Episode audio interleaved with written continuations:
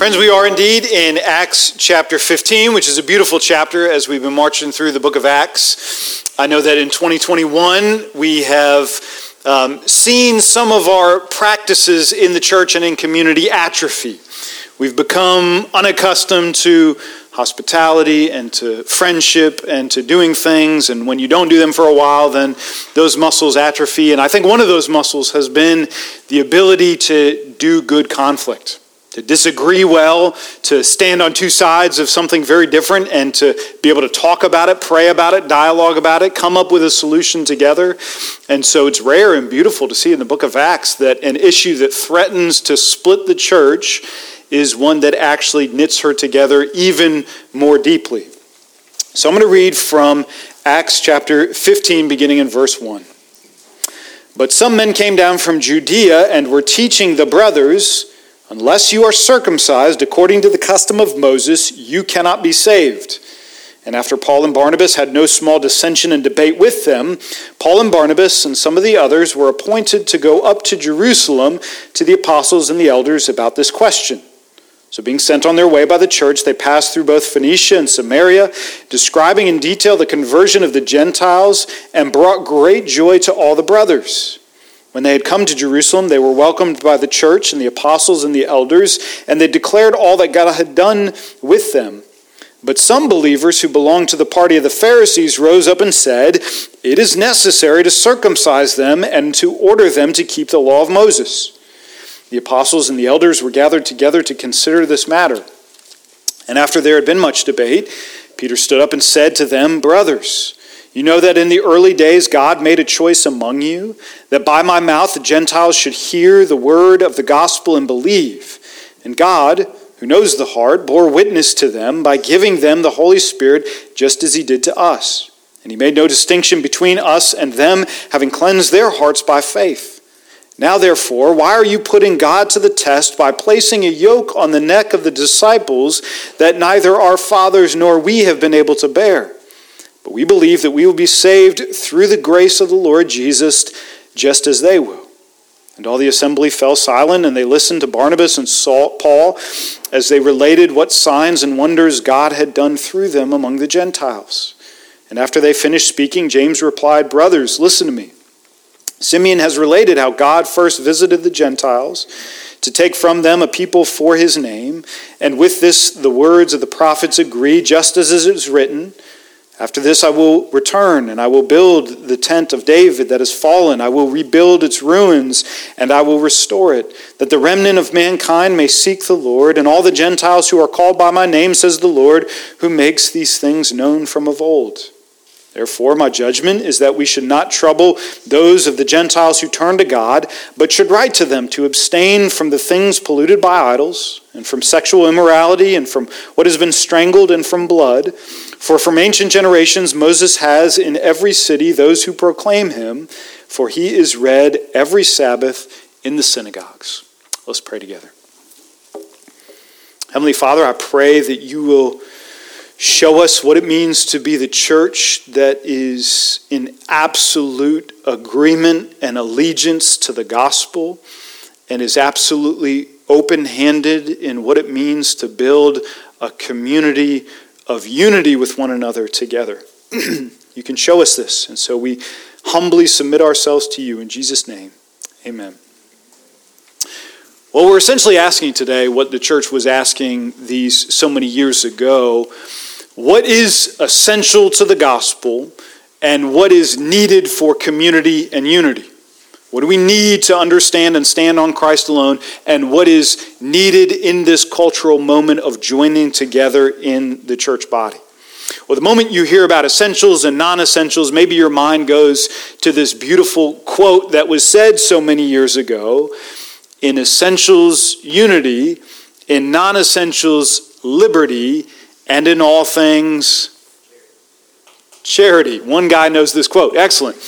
It's a beautiful quote, and you could cross stitch the thing and keep it on your mantle over the fireplace. But as I was researching that quote this week, I realized somebody pointed out to me that um, we often attribute it to Augustine, but it was probably said by Marco Antonio, who lived a thousand years after Augustine. And ironically, Marco couldn't get along with anybody. He picked fights with everyone, Catholics and Protestants, and he was condemned as a heretic twice. So that quote was meaningless to him, and you could go home and take it off your mantle and throw it in the fire. This is hard work. It was hard for the church in Acts. It was hard for Marco. It's hard for us today. What do we do when we feel like we're facing the essentials of the gospel and what's needed for community? I want to look at their problem and I want to look at their solution, and we'll find ourselves along the way. So, what's really going on here? What's happening in our context? What's happening in Acts chapter 15? In the beginning, the church was only a Jewish church. The very first converts to Christianity were Jews, which meant the earliest church was all of one kind of people, and that was relatively simple and relatively easy. Everybody looked the same, everybody talked the same, everybody voted the same, everybody kind of got along culturally, religiously, linguistically until the Great Commission gets legs and the gospel goes out from Jerusalem and spreads. And now all of a sudden you have Samaritans and Gentiles and Africans and Asians and Europeans who are coming into the church. Now, what do we do? Does the church change to accommodate the Gentile newcomers, or does she stay the same to accommodate her Jewish firstcomers? Like, who has priority within the church body? In other words, what is necessary and essential to the gospel, that's always the same, and what is needed for unity, which is different in every place and time. We hear the Jewish group present the problem. So they're the ones that push the problem in the first place. Verse 1, right away, men from Judea say, Unless you are circumcised according to the customs of Moses, you cannot be saved. Can't get more clear than that. And they're backed by the Pharisees in Jerusalem in verse 5. It is necessary to circumcise them and to order them to keep the law of Moses.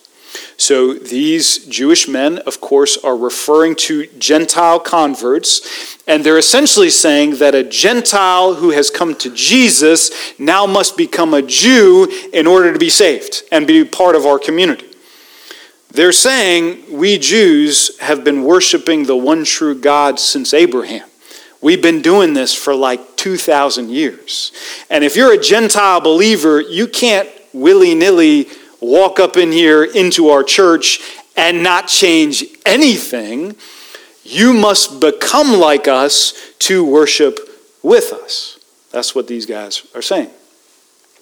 Now, we're so far removed from that controversy, it's hard for us to fully understand it, but here's two clues that tell us this was a big deal. Number one, the Jew Gentile division, controversy, hostility comes up in almost every single New Testament book. The church never gets away from it. It was a really big deal. And number two, we know it's a big deal because you got this little euphemism in verse 2 that says, when it first came up, there was no small dissension. I love when the Bible says there was no small something, which means it was huge. The Greek word dissension is the same word used of Barabbas, who caused an insurrection and a revolt. This is something that is a vehement disagreement that threatens to tear the church apart. This is a really big deal. But I love this. This is so rare. The church stays in close quarters to find a solution. We don't know what that looks like today when you can cancel a person and leave and you don't have to deal with it. Here's the church fighting in a phone booth and no one's leaving. It's messy, it's ugly, there's some low blows, but no one's going anywhere, and we're going to watch the church figure this out together. They take it really serious. This is happening in the city of Antioch. That's where the first missionary journey went out from. Then Paul and Barnabas came back. The men from Judea came up and started messing with them and telling them this is the opposition. And Antioch Presbyterian Church up there says, you know, this is a big deal. We need help. We're not going to make a little local church solution. We need a big C church solution. So they grab their leadership and they come down to Jerusalem and meet with their leadership. I know sometimes we think about the book of Acts nostalgically, like it's this fluid, organic, spontaneous ministry, and we wish our churches today could put away their pie charts and become this extemporaneous believing body that we had in the book of Acts. But when you look closely, there's a case to be made for a presbytery meeting. You bring your elders from your church, and we'll bring our elders from our church. And when we get together, we're actually bigger than our individual local churches. We're going to figure something out together. And there can be a case made from Acts 15 for church courts and bylaws and Robert's rules of orders and things that will put you to sleep as bedtime reading if they serve the bigger church for clarity on the gospel and fervor for the Great Commission. If that's what it takes to do things decently in order to get your church and my church and that church all together, then let's do that. And that's exactly what's happening here. So the problem we said was what's necessary to the gospel and what's needed for community. The solution is fascinating. And it's going to rub us like it's contradictory when we first hear it. But the solution is liberty and love. I'm going to paraphrase the great reformer Martin Luther, who said similarly to this in respe- with respect to liberty, a Christian is utterly free in Christ, subject to none. You do not tell me what to do. I stand on Jesus alone. A Christian is utterly free in Christ, subject to none. That is my liberty in the gospel.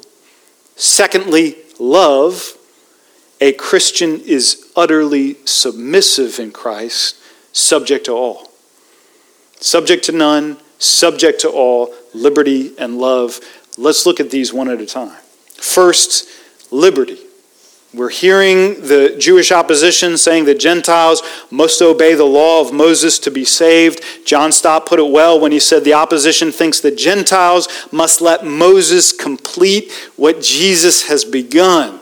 Absolutely not. The law of gospel liberty, a Christian is utterly free in Christ, subject to none. Moses doesn't complete what Jesus starts. Jesus is the telos. Jesus is the aim. Jesus is the completion. Jesus is what brings this salvation. And no persons, not men from Judea, not Pharisees who are sitting in Jerusalem, not pastors, not popes, not politicians, not even your mama, can add a jot or tittle to this gospel of grace that says we are saved in Jesus alone. It will be Jesus plus nothing that will be this gracious salvation. Peter stands up in the middle of this room and says in verse 11, with such clarity that a child could understand, we, will, we believe that we will be saved through the grace of the Lord Jesus, just as the Gentiles will. That's what saves us, the grace of the Lord Jesus. So you've got the Christian Liberty Party, Peter is among them, and they put forward that thesis you can't add anything to the gospel, a Christian is free from all. And then they give these supporting proofs. They give three proofs for why this is true. And I think this is important for us to see because oftentimes as believers, the way I'm doing things in my tribe of Christians over here is different than the way they're doing their thing among their tribe of Christians over here. And I don't like what they're doing or how they're doing it. And here's three proofs to kind of pause and say, well, does it subscribe to this? And if so, maybe I could learn something. Number one, the first proof is in the fruit. So people are actually being converted by grace alone, through faith alone, in Christ alone.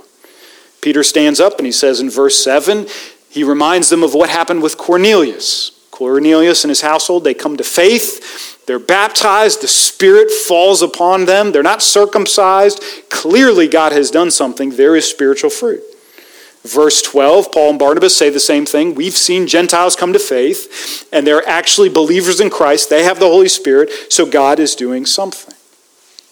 If I'm upset with a group of believers over here and I don't think they're doing the right thing and I don't think they're doing it in the right way and they're not listening to me, I will pause and say, Is God working there?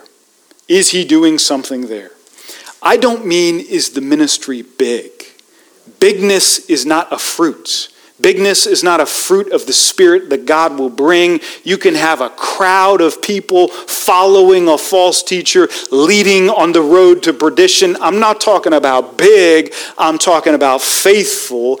Is this a Cornelius kind of ministry where you see a man and his family come to Christ, stay in Christ, and bear fruit over the lifetime? If that's happening over there, I'm going to pause a little bit and I'm going to learn something from that ministry. One proof is in the fruit.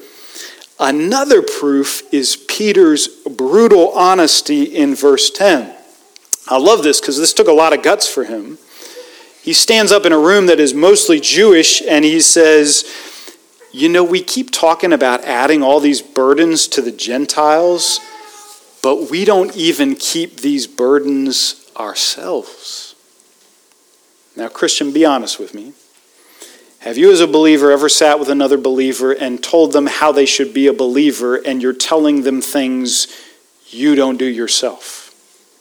Have you ever sat with another person and they've poured out their heart and confessed a sin to you, and you are nodding solemnly and understanding, and you don't let on that you actually struggle with the exact same thing?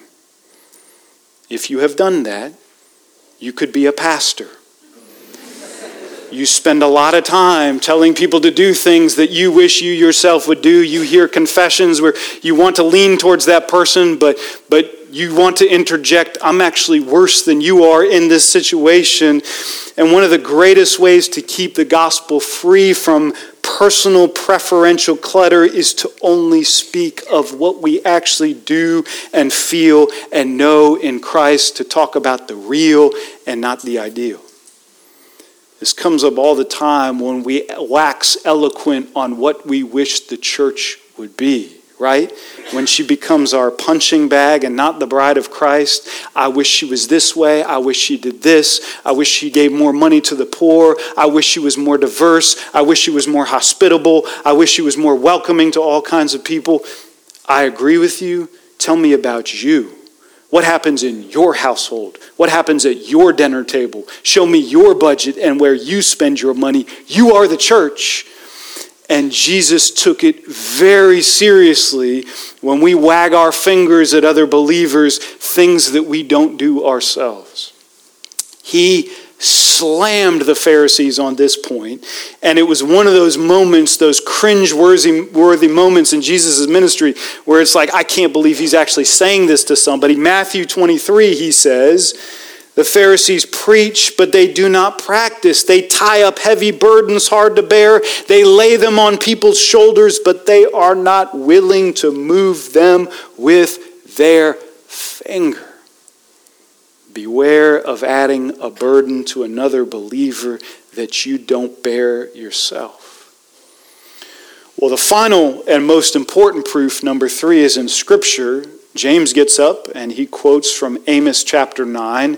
This was always God's plan. This is not a surprise that Gentiles are coming to faith and coming into the church. God always intended this to happen. Here it is in His Word. This is a proof that God is doing His work, and that is the ultimate authority. If these believers are doing something differently than I would have done it, but they stand on Scripture, then who am I to say anything? This will stand. So, the final answer to the question of whether Gentiles must act like Jews to be saved, or whether any of us can add any of our preferences to the gospel and say, becoming a believer means accepting Jesus and doing things our way, the answer to that question is shove off. I am free in Christ. I stand on Jesus alone.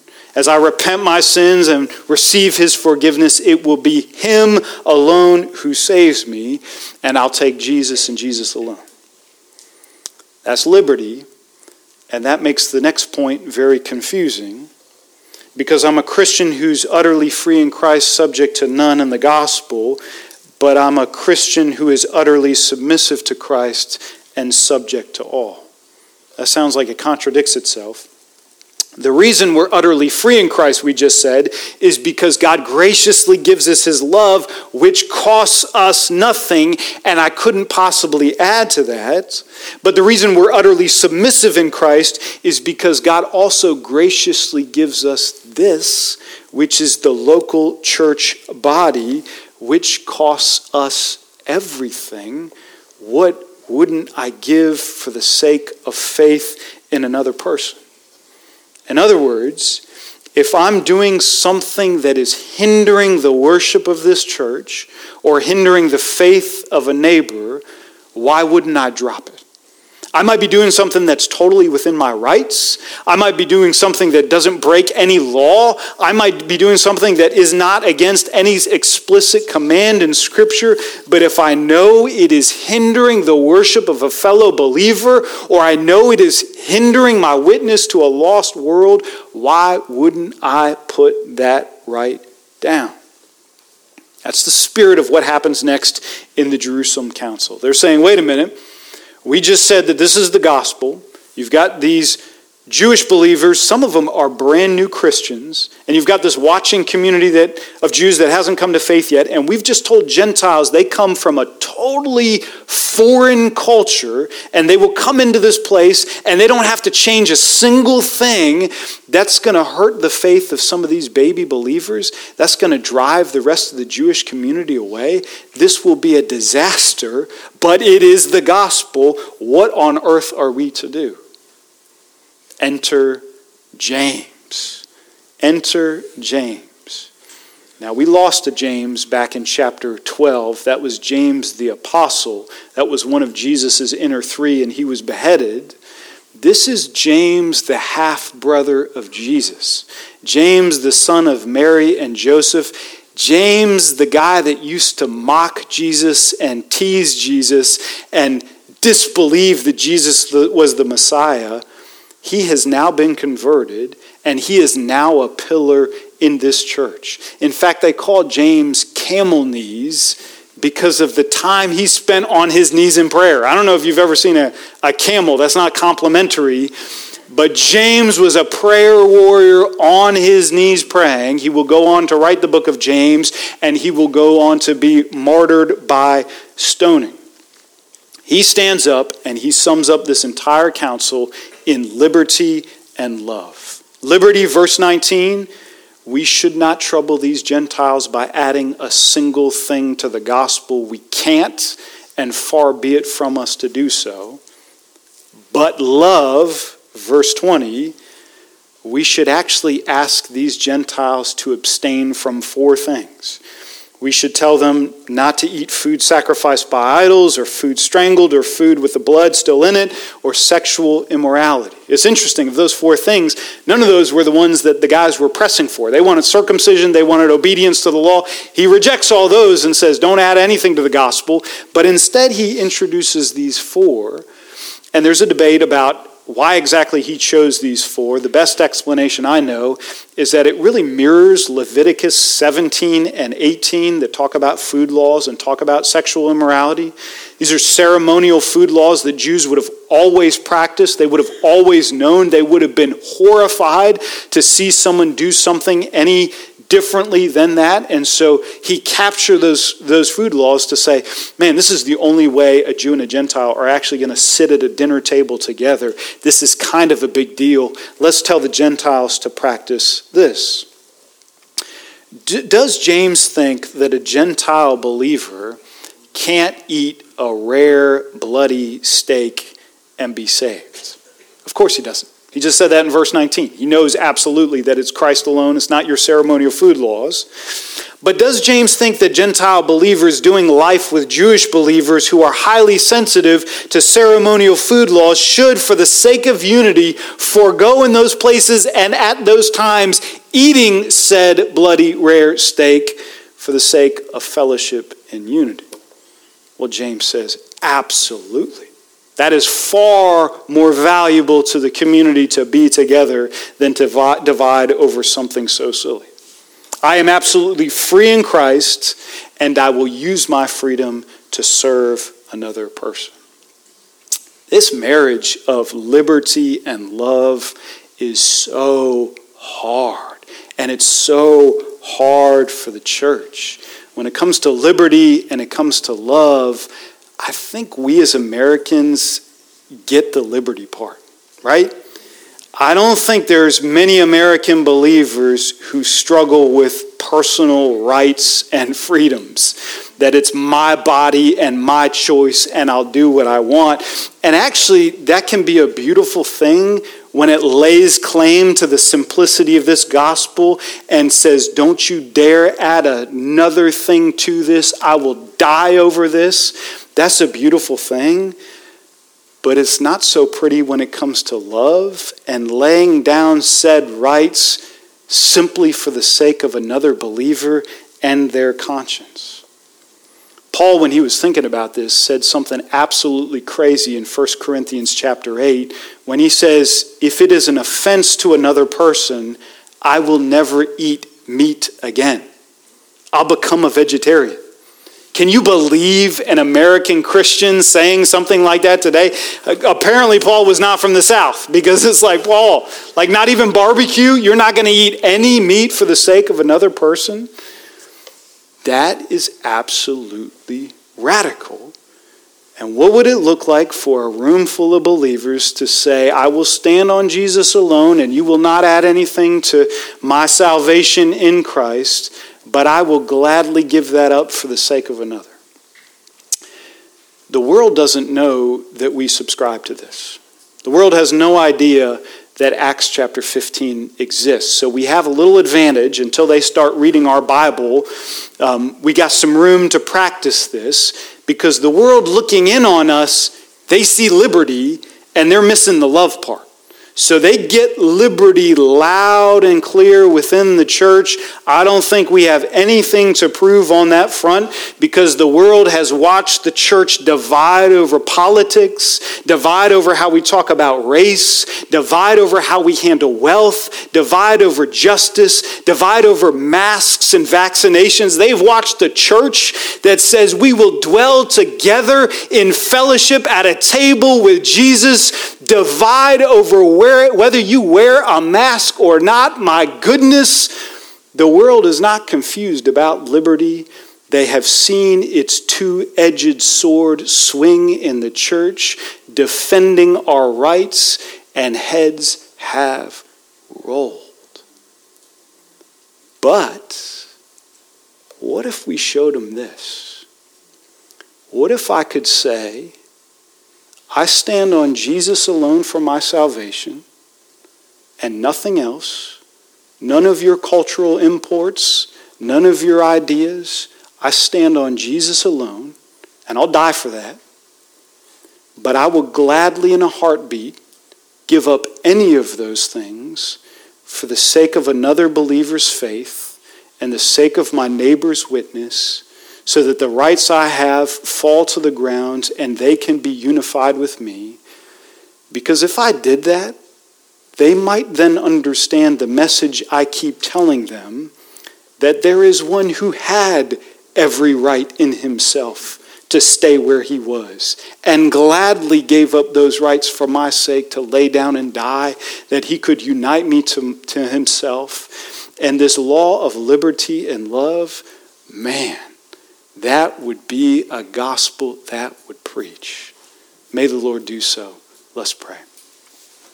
Heavenly Father, we need you. I pray that you would show us liberty and love in the gospel. I pray that we would hold fast to the truth of who you are, and I pray that we will gladly lay down the rights and the privileges you've given us in this kingdom if it will serve another, if it will be to the benefit of another's faith. I pray for that humility, and I pray that you would bring it in the Spirit's power. We ask in Jesus' name. Amen.